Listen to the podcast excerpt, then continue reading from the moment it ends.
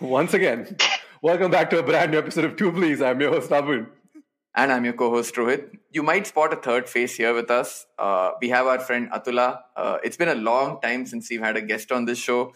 And uh, our longtime friend Atulaa has joined us for this uh, uh, episode. Now, uh, we know her for, I think, almost ten years now.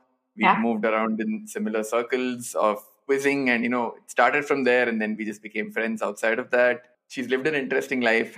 She's going to bring interesting points of view and fresh perspectives to this episode. And that's why we're excited to have her on here. Mm, but uh, I also want to hear from Atulaa. How do you feel coming on to uh, Two Please and to discuss what we're going to discuss today, which is the Phoebe Waller-Bridge show Fleabag? Thanks, Rohit. Thanks, Abhin, for that kind introduction and for having me on the show. Um, to introduce myself quickly, my name is Atulaa. I'm a corporate lawyer and I'm currently based in Taipei. Uh, I've been somebody who really enjoys uh, dabbling in consuming pop culture, uh, although I don't spend a lot of time uh, critiquing it or thinking about how it makes me feel. Um, I'm really grateful for this uh, opportunity. I also, you know, tend to enjoy content around, um, I like thrillers, I like comedies, I like uh, slice of life shows, particularly those, uh, you know, uh, written by women, men written by women, I believe are uh, just a different level of uh, well-written character. So I think Fleabag in particular, I'm excited to discuss because it, you know, checks a lot of those boxes, and it's um, uh, a series I really, really enjoy. That's really special to me. So yeah, looking forward to being on Two Please. I also really enjoy the show. Um, I believe you guys are simultaneously both the most lowbrow and highbrow um, uh, folks I know. And uh, I love that you cover similar kinds of content in uh, Two Please. So super excited to be here. You come for the Scorsese, you stay for the Sanjay Leela Bhansali. For sure.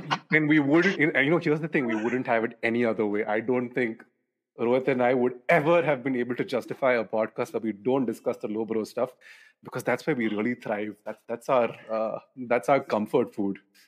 Yeah. Anyway, with that, we start the on show? with the show. Let's start the show. So I guess there's only one place to begin. Let's talk about our first impressions of the show. So I discovered Fleabag uh, back in twenty sixteen when I was busy looking up random shows to watch on Rotten Tomatoes. And it had, what, a ninety-eight percent on Rotten Tomatoes at the time. I had no clue of what the show was about. And that first episode is such a hook. It really grabs you. And in one afternoon, I binged the entire series. And by the end of it, I was absolutely devastated. I was thoroughly immersed. I really... I mean, I, I found myself gravitating towards a character who, for all intents and purposes, was probably one of the most unlikable people uh, in television history ever. But at the same time, there's something really endearing and uh, and grounded and, and almost real about her. Like this, this person seemed like someone who would exist in normal life. And given the, the scenario she has to go through and the people that she has to deal with and ultimately uh, what price she's had to pay, I remember sitting with that season finale and really thinking about it for a very long time with no sign of season two on the horizon. And now naturally, you know, Waller-Bridge went on to do a lot of other shows and, and films. And by the time twenty nineteen came uh, rolled around and the second season came out, uh, I was, uh, I'd kind of like taken a step back. And this is just a me problem where I don't tend to engage with media that has a mass hysteria around it. Uh, there was a lot of buzz coming around uh, around Fleabag at the time. And I, I don't know if it's an involuntary thing. I kind of take a step back and then just wait for the hype to die, on, die down and then go check it out. And that's what I did like four years later, as of three weeks ago, where I was, sat and watched season two in one evening. And although I must say it is a much lighter season compared to the first, it's still extremely enjoyable. And uh, particularly the first episode, the dinner sequence that unfolds, where everything that could possibly go wrong goes go wrong goes wrong, and it's so wonderfully written. And Waller-Bridge is such a master of her craft uh, that I couldn't help, like by the end of that first episode, being like, "Wow, okay, I am in for another wonderful season of absolute insanity." So for me, it was actually quite similar. I uh, it's also been around three years since I watched uh, both seasons. It's been a while, but its impact has stayed with me, even if specific scenes I don't remember as clearly as you might have been, having you watched it just three weeks ago. Um, but uh, I agree with you that the craft in her writing is, you know, kind of what really reels you in, right? Through all of the fourth wall breaking. Fleabag, the character makes you feel like she's letting you into her thoughts, into her life. And in the end, when she, when you realize how she's, you know, self-sabotaged and messed up her life and, you know, basically listened to all her intrusive thoughts in many ways through her life, you tend to feel really bad for her. It's, um, she's not living up to some kind of ideal, uh, or she's not like this complete mess that some guy is swooping in and fixing. She has her highs, she has her lows. She's just this every woman who's really funny, messed up, but also, you know, someone you end up rooting for at the end of the day. No, I agree. I think for me personally, I'm a sucker for fourth wall breaks. So, you know, right off the p- pilot, I was just like, cool, I'm in, right? And while I'll, I'll speak a little more about the pilot when we get to the memorable moments section, it's just end of that first scene, whatever, you know, the cold open, I was like, okay, cool. This is like nothing I've ever uh, seen. If I don't know if you guys recall, it's the whole, he tries to... Uh, he's called the asshole guy, right? And yeah. The, the cold open scene ends with uh, her saying, do I have a massive asshole? Like, what am I watching? Why do I love... I mean, I, I was like in, right? I was in for it. And uh, like you said, Abhin, uh, super sharp writing. Again, the fourth wall break kind of makes you part of the scene, makes you a spectator to what's happening in her life, you know? It, I don't know, it just makes it feel more personal. So... Again, both seasons, I love I love both of them. Uh, like you rightly said, Abhin, the first season is definitely darker. The second season has the whole pre-storyline. Uh, rather than that, it is it is a it deals with less heft, I would say. I, I don't I don't mean that in a bad way. But on the whole, both seasons combine excellent television, and like you said, not enough of that is made out uh, out there. And to add to what Atulaa said, I think what makes the the show such intriguing watching is the title character, right? There's, it's, she's so layered, and you can see there are, uh, you can see at points the darkness in her bubbles to the top, and then she represses it, and that shows yeah. wonderfully on Phoebe Waller-Bridge's face as well. You know, there are points where she's, you can see that that veneer is going to crack, and then she just pulls it back. So it's it's great watching, just super intriguing to see her inner voice. Uh, play out, and like you said, she listens to her intrusive thoughts a lot more than usual. And it's a nice way to put it. Like, and all of us have these, right? We're like, should I do this? This is, you know, like you have that thing. Like, no, you know what? Fucking do this. Yeah. You, you, most of us choose not to, and she chooses to act upon them. So it's it's super interesting viewing. Uh, so yeah, I'm I'm I'm really excited to you know dive uh, deep into the themes that we want to discuss, go over the memorable moments. But yeah, first impressions, excellent two seasons of television.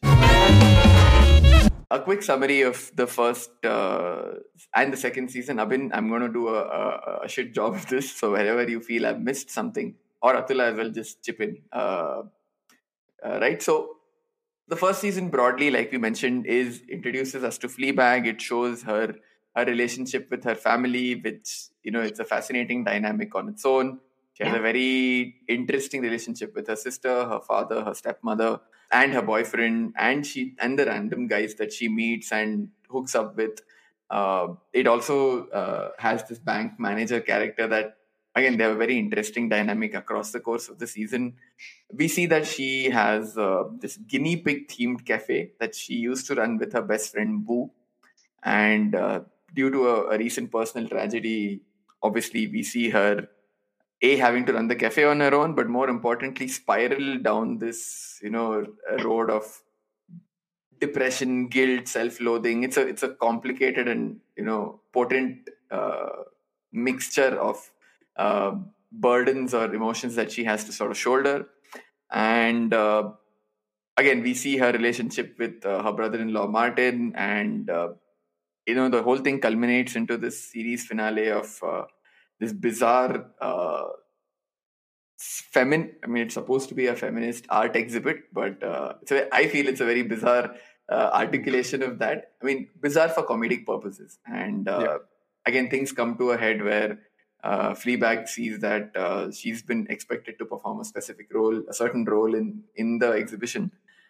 And uh, yeah, like Abhin said, a major revelation happens at the end of the episode, which is super devastating and uh, adds uh, impossibly so adds another dimension to uh, her her role and her motivations, her tragedy. So that's the first season. Again, I don't want to give too many specific details away. They're, you know, specific to each episode, but that's the broad theme. Second season broadly continues the same thing. You see the character of Fleabag go down these same roads, make similar mistakes. Yes, there is, in terms of self-improvement, there are two steps forward, but there's also one step back. And uh, a big part of the two steps forward is her relationship or her dynamic with the character of the priest, uh, who is a recurring, or I would say overarching character across the second season. Uh, her interactions with him make her a better person, while her demons continue to uh, sort of pull her back. And uh, in the process, her relationships with her family, her sister, her, her, her parents, whatever, her dad and her stepmother continue to evolve. And uh, the series finale again ends, I would say, on a bittersweet note. I wouldn't say yeah. it's a, it's not necessarily sad. There's some upliftment, but you realize, you know, she still has a ways to go. Mm-hmm. So that's that's broadly the second season. I mean, yeah, that's that's that's pretty all encompassing. Uh, and if and if you miss something out, guys, here's the thing: go watch the show, and then come back to this yeah, episode. Just go watch so, so. yeah, the, it's literally you will spend two days and you'll spend three hours on it each, and you'll be you'll be done. And then this episode is going to be an hour at uh, an hour at length minimum. So come back; we're always going to be here for you.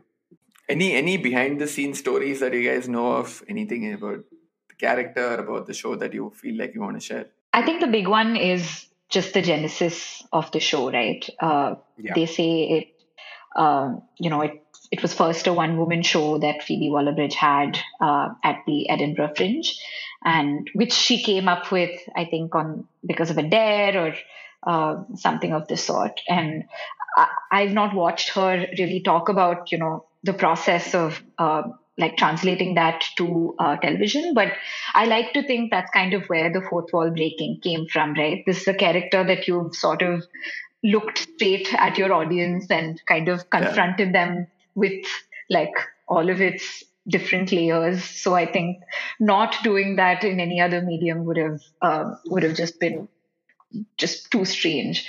So um, I think a part of that just direct communication that it once had, while it was a one-woman show, I think um, carried through as a T V show itself, and I think we're all the better for it. I don't have any behind-the-scenes stories. I'm just going to spend a quick minute just uh, like fangirling over Phoebe Waller-Bridge. You know, when uh, sometimes you're in the company of people who are so clearly, you know, outright far wittier, far funnier. You you find yourself sometimes in that situation, right? Where like, you know, I, I, I'm in the company of somebody, you know, I shouldn't even like say anything. If I was to be around Phoebe Waller-Bridge, I'd just be like, just keep talking. Like, you know, I'll, I'll just be no, like, don't talk. I would just, I would just, I would be quiet. Yeah. You know, one of those, like, there's Tina Fey, there's Phoebe Waller-Bridge. If I were be, I were to be in their company, I'd just be like, wow, just, you know, just, just keep being brilliant, just keep being funny. I just want to hear and, like, melt into a, a, a quiet puddle somewhere. Yeah, I think Uruj Ashwak, the stand-up comedian um, based in Bombay, she put up a very, what I thought was relatable Instagram post. She was at Edinburgh Fringe recently and I think won, um, I think a newcomer award, which is very, very cool. But then she put up this picture with Phoebe Waller-Bridge where she was just like, you know, grinning um, super wide. You could see all of her teeth and she was just like, I couldn't say a word. This is, I, I can't believe I was next to Phoebe Waller-Bridge. And I was like, yes, this is all of us. This is all of us in the presence of Phoebe Waller-Bridge. I think I would either be super quiet or I would just shout. But yeah, I mean, that was uh, by no means a B T S uh, section. We just, that ended up being a fangirling session, but I'm, I'm okay with that. Uh, right, let's yeah. move on to our, our next chapter, which is memorable moments from uh, seasons. What are the things that stand out uh, that you still remember? Like we mentioned, we've seen Abhin has seen it more recently, but we both, Atulaa and I, have seen it a while back. What are the things you remember even today? Uh, for me, I think from season one, it's that the last revelation, right? Of course, um, Fleabag's had a lot of, I think, missteps in her sex life, her romantic life through the uh, course of the first season, which, um, and a big, I think a big incident that happens is the fact that her brother-in-law, um, Make, inappropriately makes a move on her and tries to turn that around on her. But then you realize that, you know, this big um, not sure if I should give the spoiler away, but you realize no, that there's... We're okay with spoilers here. Yeah. Okay, so, mm. you know, and then we discover that, um, you know, a, a huge incident in her life, the loss of her best friend, is happens shortly after um, her boyfriend cheats on the best friend with Fleabag. And, you know, then I feel like it sort of contextualizes all of her... I think self-sabotage, bad decision-making, um, the fact that she's dealing with hating herself for doing this, the fact that she also lost her best friend. Like, I think all of those emotions kind of start to make sense. And I think the predominant feeling for her is just like a lot of, uh, just you just feel really, really bad for this person, right? And uh, so I think that really stands out for me from season one. From season two, um, like Abhin said, the dinner... Um, The dinner is fantastic. It does a great job also, I think, of immediately telling you that she's done some work on herself. She's going to be celibate for a while. She's worked on her relationship with her sister and, um, you know, and then like she's immediately intrigued by the, uh, by the priest. And there's also some hilarious, crazy moments happening in that course, the course of that dinner, which is just so yeah. typical Fleabag. Um, so I think that, and also, I don't know if you guys caught, um, that side of the internet, but Fleabag's uh, jumpsuit in that dinner scene is very, very iconic. Mm. It sold out yeah. immediately. Uh, I think it's around forty pounds. I, in the course of the last three years, kept looking it up to see if they delivered to India, but then I was like, no, no, I don't need that right now. I can't wear it anywhere. But uh, I think it was just a great, like, power dressing um, and also great date night outfit that I think caught the internet's imagination. Um, yeah, I think apart from that, another scene that stuck out to me was Uh, the one where she goes to therapy, uh, I think on her dad's insistence, and the iconic, incredible Fiona Shaw does a brilliant job in a very, very tiny uh, cameo there. And I think even there, like, it's a very great therapy session. I think she makes a breakthrough. She's very uncomfortable, makes jokes to deflect, and then also very quickly gets out the topic of her shame and her... Um, Uh, I think, indecision uh, very quickly. So I think that's also like a masterclass in great writing. So I think those are the moments that stand out for me. I think that that jumpsuit uh, keeps coming back into, as we like to say on this episode, on this series, the cultural zeitgeist. Every couple of um, months or so, I think Halloween last year, Paul Mescal and, and, and Daisy Edgar-Jones went as the priest and as Fleabag uh, for Halloween. So ah. uh, I'm a big champion of Normal People. I love that show. So it was, so it keeps, so that, that dress, I remember the furrow around, around the dress at the time. Now, yeah. uh, season one, I'd like to add to a couple of things. One, of course, is the opening monologue for season one, where she's standing outside her door or like inside her door waiting for, as as he's called in the script, arsehole guy to come in. And she talks about how, you know, when someone calls you in at two o'clock in the morning and asks if you're, where you are, and you just kind of, even though you're in bed, you kind of pretend that you just got in, and you have this entire cleaning procedure to make yourself look ready and get and really get into the mood. Uh, it it really sticks with you, and it's it's an instant instant hook, right? You're like, oh, what is this show? I want to get into it. And then as she's in in the act, she's talking to you in the as in the audience, talking about her, what she's feeling, and even though it's it's probably the most dissociative aspect of her, it still makes a very engaging viewing as a, as as a third viewer.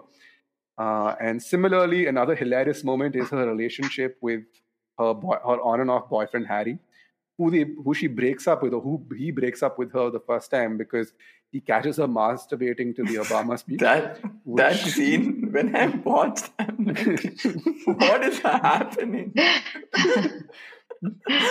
Oh my God. It's it's so bizarre yet so yeah. absolutely up the alley, because I'm like, oh, this is exactly the kind of shit I would laugh at.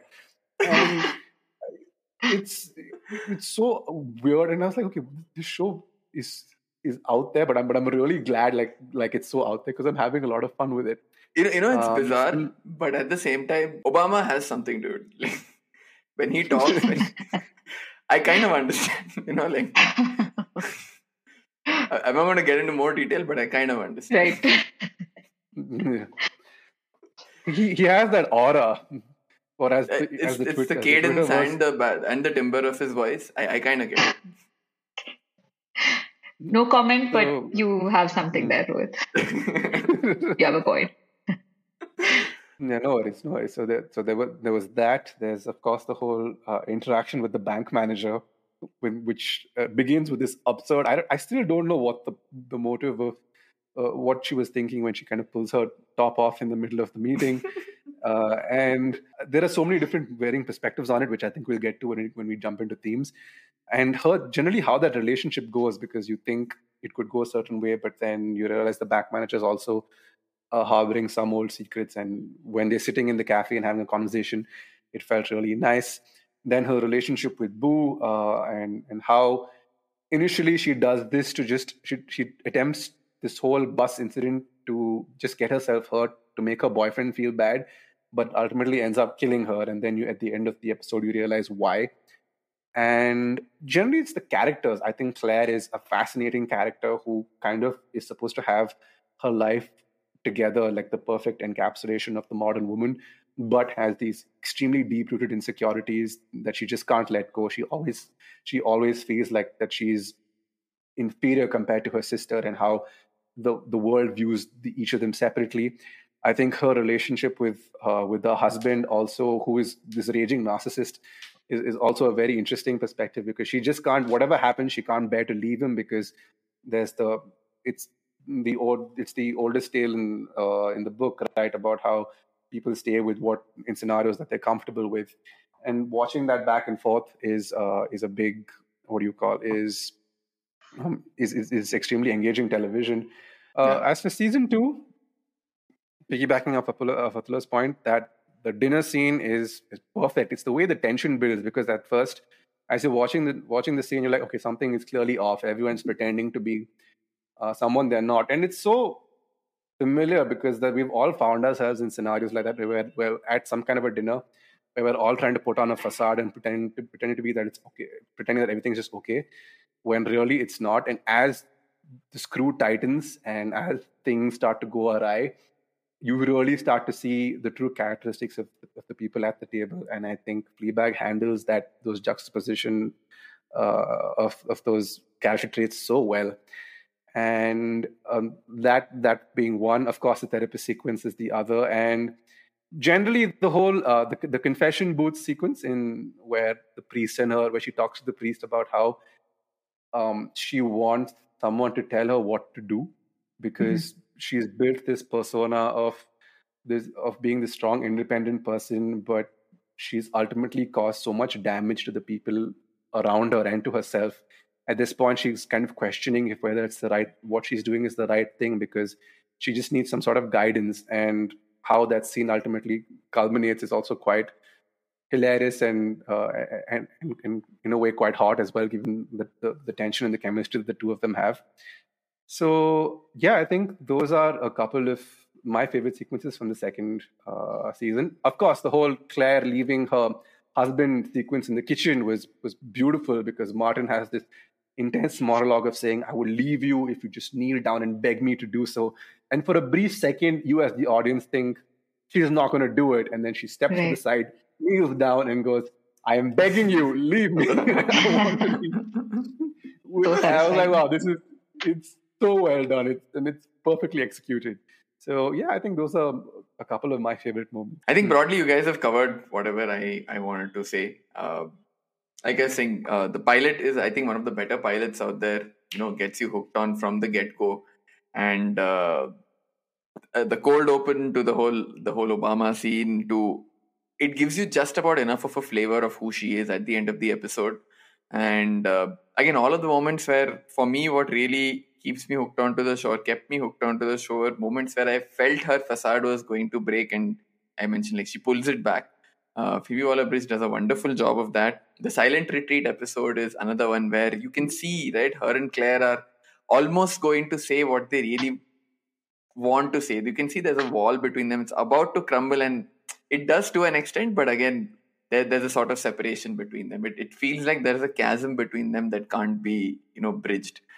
Uh, there's that episode, the dinner, the dinner episode, the season two opener, I would say is, again, one of the best written episodes of television that I have seen. And I think I generally love uh, dinner episodes, right? One, it's almost like a bottle episode because everything's happening almost real time. Right. And uh, you can't escape the scene for better or worse. Yeah. If it's uncomfortable, you're in that discomfort, right? Yeah. Uh, another recent episode, similar uh, dynamic was the one, The Bear, right? Which had the whole family dinner uh, episode in the second season. Similar, I mean, Bear was a lot more stressful. This was comedic. But same, you know, you're, you're uncomfortable. You're just asked to be, uh, you know, as though you're one of the people at the table. And you can see, and we've all been in those situations, like Abhin said, you know, where you would you would rather be anywhere but there, but you have to, you know, yeah. put on appearances, smile at, you know, at the right moments and just, you know, make it through the duration of the yeah. meal. So again, great, great episode. Um, and the priest interactions as well. Although, again, bit of a confession here. I, I, I didn't get the appeal. So if either of you can explain to me, yeah, Atulaa, if you can just explain to me what it is that, I mean, I love Andrew Scott, right? And I, and Abhin knows this. I, I have a weakness for the Irish accent. So I was anyway bought into his character purely because I love Andrew Scott. But what made it, I, I know there's a lot of chatter on this on the internet, you know, the hot priest uh, discussion. But uh, if somebody can just enlighten me a little bit, what, what I was missing. Okay, firstly, Andrew Scott is extremely attractive. Yeah. And he has an accent. And he really pulls off that uh, priest robe like, uh, you know, no one else can, uh, I'd say. But I also think as the show goes on, um, he's just somebody who sees Fleabag for who she is, right? Like he's um, he's helping her through like the conflicts she's having about how she's living her life. He... Um, is so invested in, you know, being around her and so attuned, I think, to her presence that he can tell when she's not all there and she's off doing her little internal um, monologue. So I just think as a partner, as a supportive presence and as a friend, I think he's just such a fantastic character. And I also think there's always this fundamental, you know, um, forbidden fruit kind of appeal, I think, okay. that... is just, I think the pull of that is just too strong, right? The, the whole Neil scene plays into that, I guess. It's, you know, forbidden fruit, authority, whatever. I, I mean, is is is that yeah. sort of emotion that it leverages, I guess.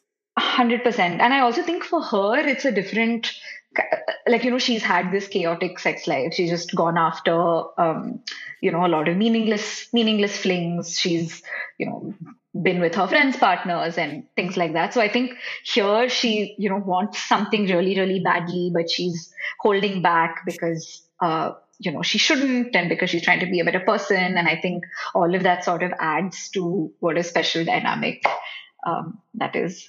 But it's honestly something you can't put in words. It's, I'm not sure I've done a great job communicating. It's a very visceral feeling, essentially. Yeah, yeah, yeah. And I'll tell you why Rohit has that thing, because in, even in me initially had, I had that same approach, because from what you see of the priest, you clearly see a guy struggling and his crutch is alcohol. So I think halfway through the through season two, I was like, this man is an alcoholic. Like it seems, because every other scene he's holding a drink in his hand and he's got something or the other going. And he's and they talk about his his past, which is not really, um, I mean, they kind of really mentioned that he's had a difficult past and he ultimately turned towards religion to keep him grounded, which is the story of millions who've had, who come from, who've had a difficult childhood, have had issues with drug abuse, have had issues with alcoholism, who have all turned to religion in some format to as as their cornerstone to just keep them grounded and, and to move on with life. And I think for him, having met somebody, he's on this path and he feels like he's doing so well. And then he meets this one person who he's very attracted to, but is exactly the opposite of what his current Uh, worldview is, and so he's struggling with it. And and as much as Fleabag is attracted to him, he's doing. He's very clear that he's attracted to her as well, but he's just trying to push it away so he can continue uh, living, doing what he believes is the right path, because he feels that whatever path that she's on is just going to lead him to to despair. And watching that dynamic unfold, where he kind of like is just trying to Um, wrestle with those feelings. This makes for very intriguing television. Uh, yes, the two have chemistry. At some points, I was like, okay, this is probably the most normal human being that Fleabag is attracted to, because it's very clear that the kind of guys that she picks are dudes who she has no future with and who she can blow up a scenario with and walk away without feeling a lot of guilt. These are people that are that are generally not very nice people. Even in season two, the lawyer that she sleeps with, who keeps calling himself a great fuck, and she says, "Oh, he actually is," is just again a complete asshole, uh, and is there's no really redeeming qualities to them, which kind of makes her feel like, okay, she's doing the right thing, even if these people are incapable of hurting her. I think the only time she actually feels a little hurt is when Harry doesn't come back to her at the end of season one, because they have this vicious cycle of breaking up and getting back together. And towards the end, I think he, he says something along the lines of, um, uh, he's like, no, I'm not coming back this time. And uh, I think I'm going to see somebody else.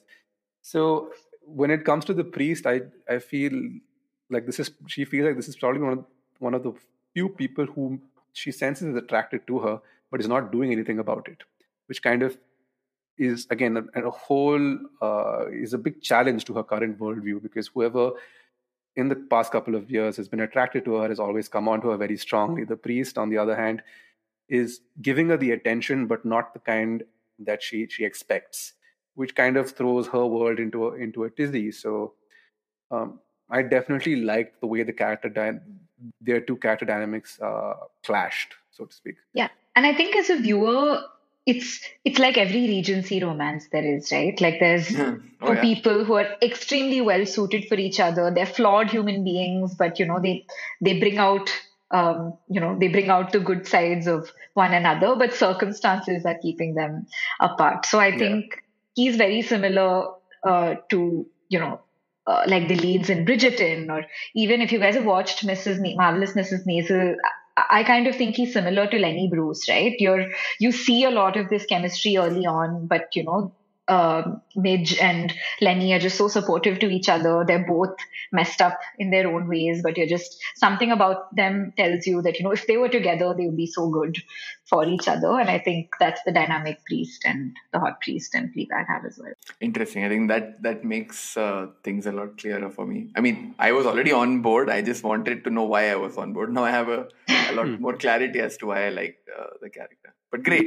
I think this is as good a segue as possible into our themes discussion, given that we've already start, sort of started digging into the dynamics of the show. So let's get into it, right? I think the, the character, obviously, that merits the most discussion here is, is Fleabag, the central character. I would say she's probably the most layered, has the most complicated backstory. And uh, there's a lot to unpack here, right? Uh, as he mentioned, there's recurring themes of loss, guilt, loneliness across across the show. And um, I feel, this, as I mentioned on the group chat as well, I think a lot of her self-sabotaging behavior comes from survivors. I mean, it's just not just survivors' guilt. In this case, it's re- legit guilt because she caused uh, Boo's death in, in a direct or indirect way. And also survivor's guilt because there's a very strong element of codependency uh, in their relationship, right? I, uh, and I, this is something at a personal level I've always been wary of, which is to not uh, have a friendship which is, you know, in that sense, all eggs in one basket. You know, it's all or nothing where yeah. put put all of your energies into having that one friend. Which is, you know, it's always good to have very deep friendships. There's absolutely nothing wrong with that. But it should not get into that codependency territory where, you know, if they were, for whatever reason, it, it need not be death. You could have a blow up with your friend and they're not in your life anymore. And your individual, your sense of self is so deeply ingrained into that relationship. If it's an unhealthy degree, you see that play out. Uh, the effect it has on, on Fleabag, Boo's death is, is, very clearly unhealthy because of the extent to which her sense of self was tied into that relationship, right? So again, all of these things, uh, all of these themes um, play out across the course of the show. And like Atulaa mentioned, those intrusive thoughts, that self-sabotaging behavior that she gives uh, gives into uh, really drives not just the plot forward, but also her course of, or her, her, her path to uh, betterment uh, or lack thereof. So again, some of the themes that I thought uh, we should get into. What do you guys think? Um, I think a big theme is um, a lot of what she does is driven by loneliness, right? At some at some point, she needs to make that transition into accepting that she deserves to be happy. Like she's done a lot of chaotic things. She's a very morally ambiguous person. But, you know, at some point she needs to tell herself, hey, it's okay that I um, deserve to be happy. I deserve to have a person and I should be vulnerable with that person. And I think that could also be one of the reasons why she had just one best friend, right? Like she struggles with getting vulnerable, letting her like deeper self um, be known to other people, which is why she has a lot of meaningless flings and, you know, doesn't wait to stay around to get hurt. One of the few times she does that is when she, you know, um, confesses her feelings to the uh, to the hot priest. But um, I think a lot of what she does is driven by just being lonely, wanting to ignore what's going on in her life through a series of, you know, meaningless flings and actions that she can like distract herself with. Actually, that uh, that just brings an interesting thought to my mind, which is how, how different was she probably before Boo's death, right? Because what so a, I'm I sure think... a lot of those behaviors also come from her upbringing, being like they say motherless daughters, right? So that's again. So I think a lot of that, yeah, a, a lot of that stems from. So I think by the time she and Boo are around, and I think what really forces her to to move towards Boo, I mean, to, to get closer to Boo is because the death of her mother, which is addressed over both seasons, and the impact it has on her and her family. Because uh, as her dad, her dad says, I love you, but I don't like you. So he always, she was always much closer to her mother than she was to her father. And she's really struggling with grieving. And I think even on the day of her funeral, or the day of her mother's funeral in season two, there's a great scene about how she feels like she... She looks great, and everybody who keeps coming to the funeral keeps talking, complimenting her, saying, you look wonderful. Grief really agrees with you. And she's in this, she's obviously in like a messed up place. She's grieving and she's looking at herself and she looks great. And the one thing about Fleabag, and that what really stands out, is that is self-deprecation. I mean, the show is called Fleabag. The character is called Fleabag. She doesn't really have a name. She calls herself Fleabag. Uh, so clearly this character has, much like all of us, we're our own harshest critic, but more so in, in this scenario where she doesn't believe she's capable of any good. And so she picks this life that she's just going to um, live, where she kind of keeps everybody at an arm's length. And uh, kind of, she puts all, like Rohit said, she puts her eggs in, in, in the codependency basket with, with Boo. And that's so commonplace these days. That, that happens with friends, that happens with parents, when codependent parents and parent-children relationships are, are extremely problematic and have been uh, for quite some time. So it's just, um, it's it's a very interesting dynamic, because once you move one part of that equation out of the picture, you're just left with this person, you, you're leaving this person with this massive vacuum to fill. You've invested so much of your self-worth into this relationship, and now that it's gone, where do you go from here? Uh, and why do you want to open yourself up? Much like any relationship, really. Like, you want to open yourself up to uh, to somebody new and go through that entire exhausting experience with them. It, how does one... Um, uh, is that the more preferable thing, rather than just like completely shutting off and engaging in meaningless encounters with people who you know aren't shit? So... Uh, it's it presents a, a very, very interesting um, conversation. And I think another thing it does really well is that it shines uh, a great light on modern-day feminism. Now, the, the thing with feminism and with patriarchy, because patriarchal values have ruled society for years, they both expect women to behave in a certain way.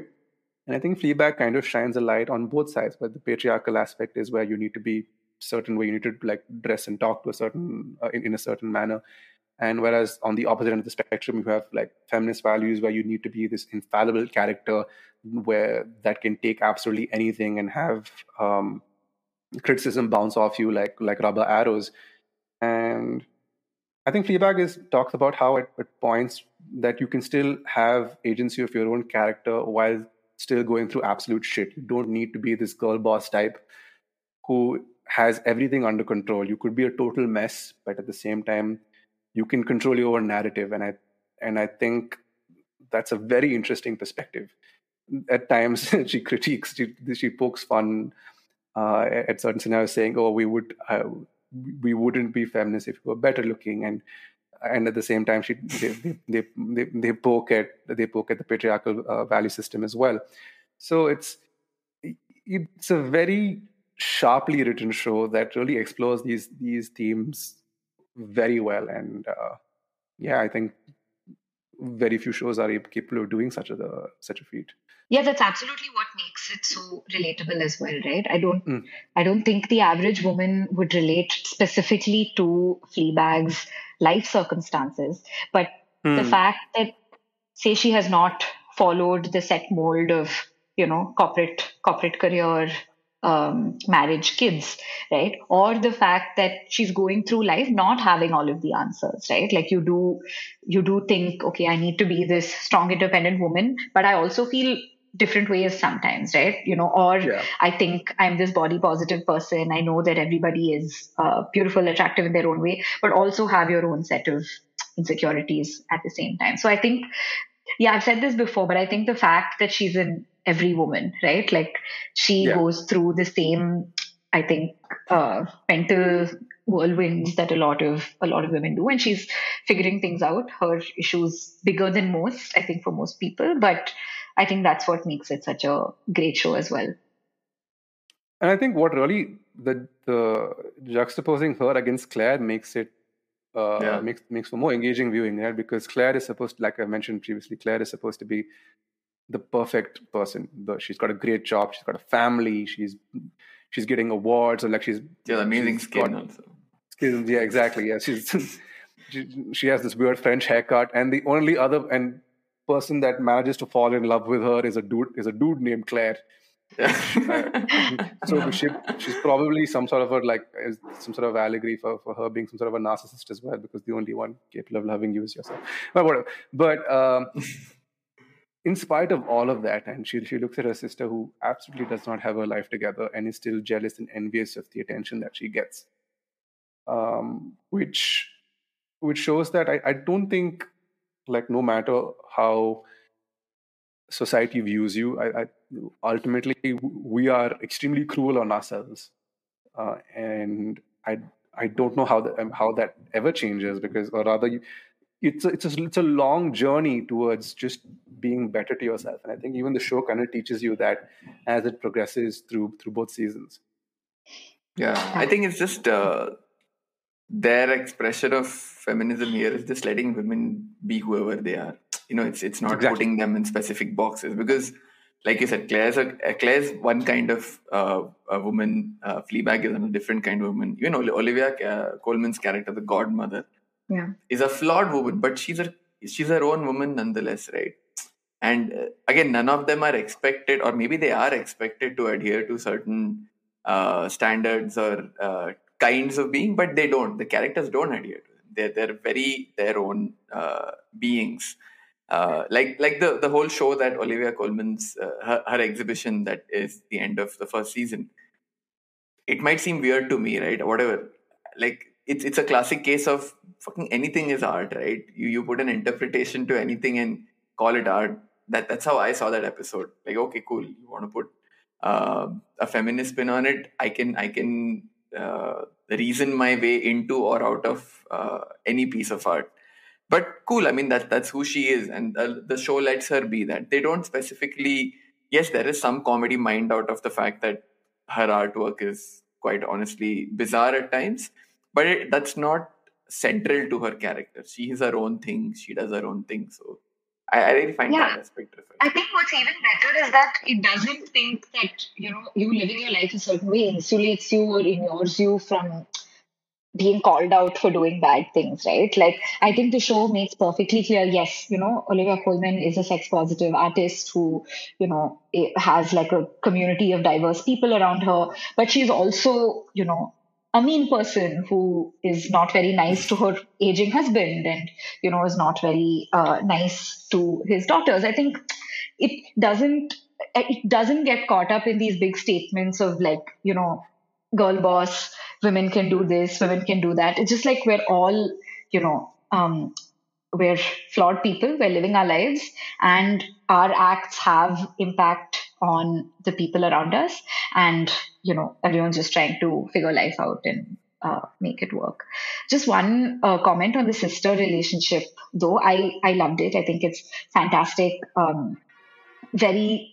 very, very well. It brings out, I think, the complexities of just having somebody you love so, so deeply, but also um, have extremely strong uh, feelings about, you know, whoever said the most complicated relationship in your life is with a romantic partner, right? I think uh, you'll find many, many siblings um, say that about, uh, about their sibling.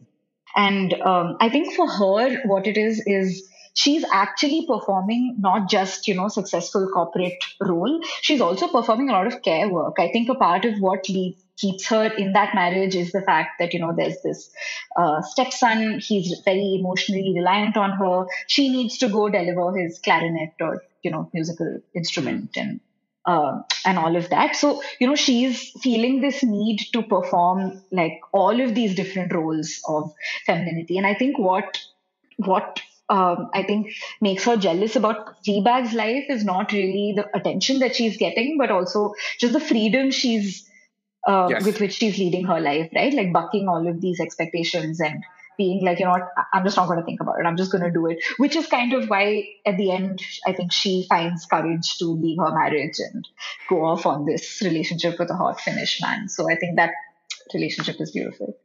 We're all three elder siblings here, right? We know exactly how that feels. The yeah, younger ones get to do whatever they want. Yep, yep. Yeah, the older ones have. Yeah, we've we've all been there. We we're expected to tick certain boxes and not do certain things. Agreed, agreed. Uh, the other thing that I wanted to just draw attention to when you mentioned loneliness, I feel loneliness is not just a a a, a theme that is Uh, valid when it comes to just Fleabag. You, you can see all of them are lonely in their own way. Uh, when the whole, I think it's again this uh, is it the season one finale where her dad breaks down and says he's not necessarily happy with uh, with Olivia Colman's character, and you know she doesn't necessarily treat him well all the time. So he's lonely in her mm-hmm. his own way. Fleabag obviously is. Claire has her own demons to deal with, which yes, she does get help from Fleabag occasionally, but there are a lot of things that she has to deal on her own. So everyone sort of feels like they're in their own silos, and oftentimes you just catch yourself looking at the screen like, guys, just talk to each other, like just open up, right? You can help each other so much more if you're there for each other, as opposed to just trying to, you know, figure everything out on your own, which also, again, unfortunately resonates a lot with all of us in our own lives, right? I'm sure there are relationships which would be a lot easier if we just opened, or if the other person opened themselves up a little more. But for whatever reasons, we find ourselves withholding or or the other end. So I felt loneliness is not just, you know, specific to Fleabag here. It's a larger theme of the show. I don't oh, know how you guys. I, I fully understand it, and I and I can speak from someone who, who moved, and I don't know how much of this is true for you, Atulaa, but when you move to a different city, loneliness plays a huge factor because it's a new environment. You're so unfamiliar to your surroundings, and it's even if you surround yourself with a bunch of friends, it's just, there's a weird part of you that's still empty, and you realize that it's not just you who's facing it. A lot of people are, and what you can do at the most is probably just ask them if they're if they're okay, if if uh, if they're uh, going going through a good time, and most people will talk to you about it. But the fact that none of us ask this question to to most people, because we just assume that everyone's fine, everyone's doing better than you are, um, and just you and you make yourself feel further miserable about it. It's uh, it's this vicious cycle that we're all stuck in, and I've noticed this. I where I had a friend, I reached out to him a couple of, I mean, I'd spoken to him a couple of years ago, and I said, "Are you okay?" And suddenly the night went from us just chilling and watching a show to having a really deep conversation about where each other, each of us was in our lives, and you know our insecurities, our, our issues, whatnot. And I think people are willing to talk right now, given so much. There's so much pressure, both internal and external, uh, with the world that you're always you always feel like you're trying to play catch up, no matter where you are in life, and that can be a very alienating feeling. And I think the show really captures um, that aspect very well. Everyone is figuring out their own battles, right? You yes. can think that somebody's life looks perfect on Instagram or generally from the outside, but everybody is fighting their own demons and just trying to make sense of the chaos of life. And we should just communicate that more to each other. Awesome. I think one last point that I wanted to quickly touch upon, which I found interesting given the way the rest of the show plays out, is, Abhin, like you mentioned, how the priest is very vocal and open about religion being his way out of whatever mess he was in before they met, right?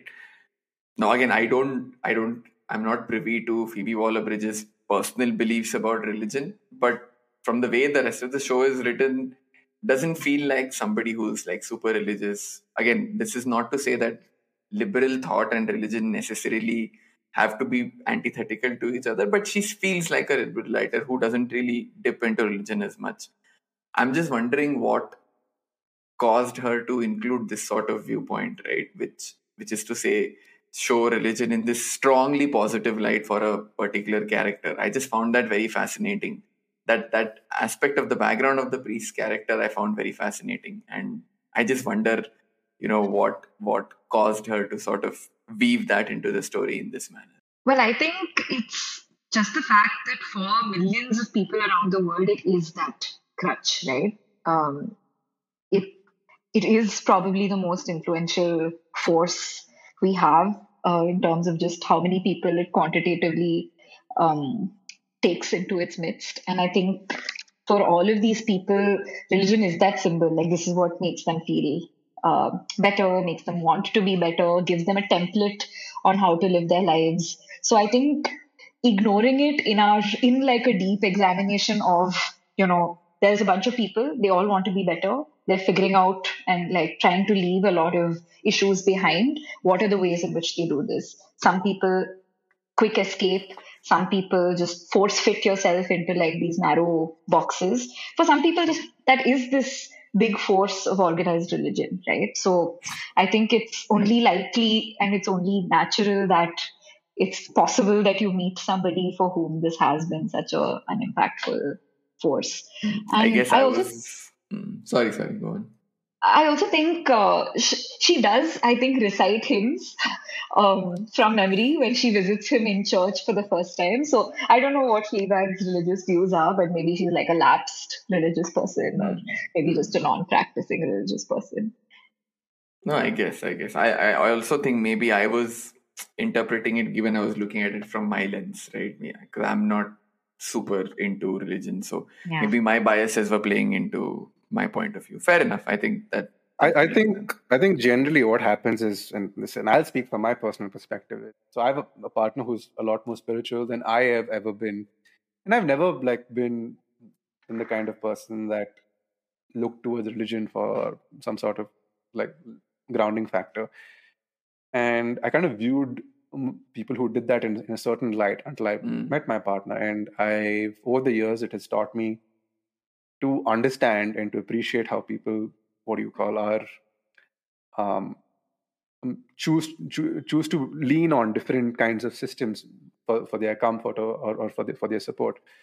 Me, on I don't necessarily have to cater to the belief system. I it's not something I particularly find myself doing. But do I understand or do I respect it enough because I care and love my partner so much? Absolutely.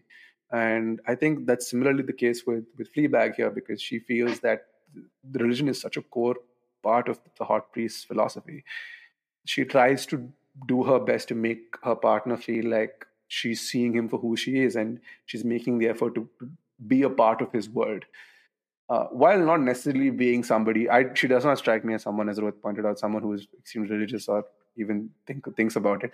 The the falling portrait gag uh, of Jesus Christ is wonderful. That every time something um, unholy is about to happen, the, the portrait falls. It's it's a great running gag. But yeah, I just feel like it it's it comes down to the the whole idea that when when you really care and care for your partner, and you kind of go to an extent where you want them to feel uh, like they're. Uh, like they're being understood. Sometimes I wish, you know, I did believe in a uh, a dude in the sky who'd, you know, tell me how to live life and fix things for me, right? Because do I want to have uh, existential crises with no, you know, rule book on how to get out of it? No, it would be great to uh, actually feel that kind of a strong sense of belief about something. But uh, it this also reminds me of this one, I think, webcomic strip I saw many, many years ago, where there's this, you know, character who looks up at the sky and says, "God, you're just a crutch." And then the voice in the sky says, uh, yeah, well, you're lame. So I think that I really think that is the equation for a lot of people, and um, possibly. And I think it, it helps to unburden some of the agency, right? So you're able to place, yeah. people use it to place blame or say, hey, some things are out of my hand. When yeah. if you look at it purely scientifically, nothing is out of your hand. I mean, yeah, things, not everything is out of your hand, but there's there's no proven higher power. There's no concrete proof. But yeah, it, it helps people navigate or cope with things a little better, I guess. But yeah, I, I just wanted to uh, bring that point up. Anything else you guys want to table? Any other point you feel you missed? Um, because, you know, we all enjoyed Fleabag so much. Do you guys have suggestions for other kinds of movies or, uh, you know, series that are similar or make you feel a similar way? I think we should briefly talk about Crashing, the other Phoebe yeah. Waller-Bridge show. I know you want to. Yeah. yeah. Yeah. So Phoebe Waller-Bridge also, I think, uh, now has a track record of writing uh, super complex characters who um, I think have a lot to fix in their lives and are working on that path. Um, and Crashing, I think, was like a short and sweet uh, example of that. I think it predated Fleabag, I'm not sure. Yeah, yeah, but I think it's a couple it's, of years. Yeah. yeah, and it's about a group of friends. Um, it's sort of like Friends. They all live in, you know, shared housing together, but it's way darker and way more messed up than um, than Friends is. But uh, isn't it also like a condemned very, hospital or something? They live in like a yeah. Exactly. It's six people who get greatly subsidized rent and I think like a small monetary incentive for living in like this condemned um, hospital. And, yeah. you know, it's about their interpersonal relationships and how some of them uh, develop feelings for each other and uh, how they cross cross wires and things like that. I don't want to spoil it, but I think if you like Fleabag, Crashing is, and you're, you don't want to fill the Fleabag-shaped void in your life, definitely check out Crashing. Yeah. But I think other than that, I don't know of a show which has a, it's a very unique vibe that Fleabag has. It's very hard there's to another, capture. Yeah. There's there's another very interesting show a couple of years ago. I haven't seen it in quite some time. It's called Casual, uh, and it's written by Jason Reitman. And I think it's three. It's a story about this brother and his sister, and uh, the brother the sister is undergoing a divorce, and so she and I think she and her daughter are staying with the brother. The brother is this multi-millionaire uh, dude who founded a dating app but just has no luck in relationships. And it's a very dysfunctional family that's that, that's going through a particularly hard period in their lives. So I, I, I've, it's been a while, so don't quote me on the exact plot scenario, but it, it again takes the whole dysfunctional relationship dynamic um, that, that people have and throws a funny spin on it. So definitely worth checking out. In terms of like Fleabag, is you probably classify her as an anti-hero. Mm. Um, so if you want someone who is like, if you want to go for a show that's in the anti-hero mold, I highly recommend uh, checking out Unreal. Now, there's nothing really funny about Unreal, but it's a hell of an engaging show with two great female leads. Uh, and it's about basically the production team behind the shows like The Bachelor and what they do to get ratings and what they do to form a narrative. So when people walk onto shows, they um, they immediately label certain characters. One of one of the girls is going to be a bitch, you know, the, the vamp. One of them is going to be uh, the, the country girl. One of them is going to be the city girl who, who's been through trouble. They kind of like manipulate the narrative, ask these girls to do weird things to where they can get in front of the camera and ultimately win the entire thing. And just how much the produce, how much of their own humanity the producers have to forego to um, uh, to just get better ratings. So very well-written characters. I think Constance Zimmer is, is excellent on that show. I, you'd probably recognize her as Dana Gordon from Entourage, for those of you who've seen her. Uh, so it's it's something definitely worth checking out. when you were speaking, Abhin, I'm uh, Crazy Ex-Girlfriend came to mind, which is also, oh, yes. you know, if you want to watch something where, uh, you know, like a thirty-something is just going through random things that happen to her and around her, uh, Crazy Ex-Girlfriend is hilarious. It's also musical, so it's um, yeah. a very fun watch. Uh, Rohit, I recommend you watch this clip of a song called "Don't Be a Lawyer." You might want to show it to Poonam also. It's a very, very, it's a very funny show and a very funny song. So I think I that's will, also will. a recommendation I have. That also reminds me one more. I think nice. All these shows are now uh, coming out. I, I don't know if either of you have watched uh, Russian Doll. It stars uh, Natasha Lyonne, who was famously yes. there in Orange Is the New Black. Again, thirty-something, complicated character, very flawed, but at the core, likable. Obviously, the Russian Doll plotline is a little sci-fi and there's a whole time loop thing, et cetera. But the central character, again, similarly interesting, flawed, multi multifaceted. So if you guys haven't checked that out, you should. I mean, I've only seen half and, of the first season. I'm making my way through it. But it's very nice. Uh, and I think the one other show I'd like to add, given characters who are self-deprecating assholes, is a show on was on F X a couple of years ago called You're the Worst. And uh-huh. it it it's such a that that first season is wonderful. It's these two people who are going through a different time, a diff- difficult period in their lives, who meet at a wedding and then just continue to see each other on and off and are just the absolute dicks to each other. But there's that they have such great chemistry and they and they keep coming back to each other after having gone through everything that they're going through in life.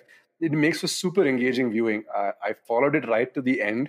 Uh, Aya Cash is is great on that show. I, if you've seen her in any of the any of the other films and shows that she's done, she played what is that girl in in The Boy? Stormfront. Uh, Stormfront. Stormfront. Yeah, yeah, yeah. So she plays. Uh, she was on that, but I I will always know her as that girl from from You're the Worst. It, she's it's a great show for those of you who are looking for that Fleabag itch that you want to scratch. I think we've had a great discussion, short and sweet. I mean, by our by our standards.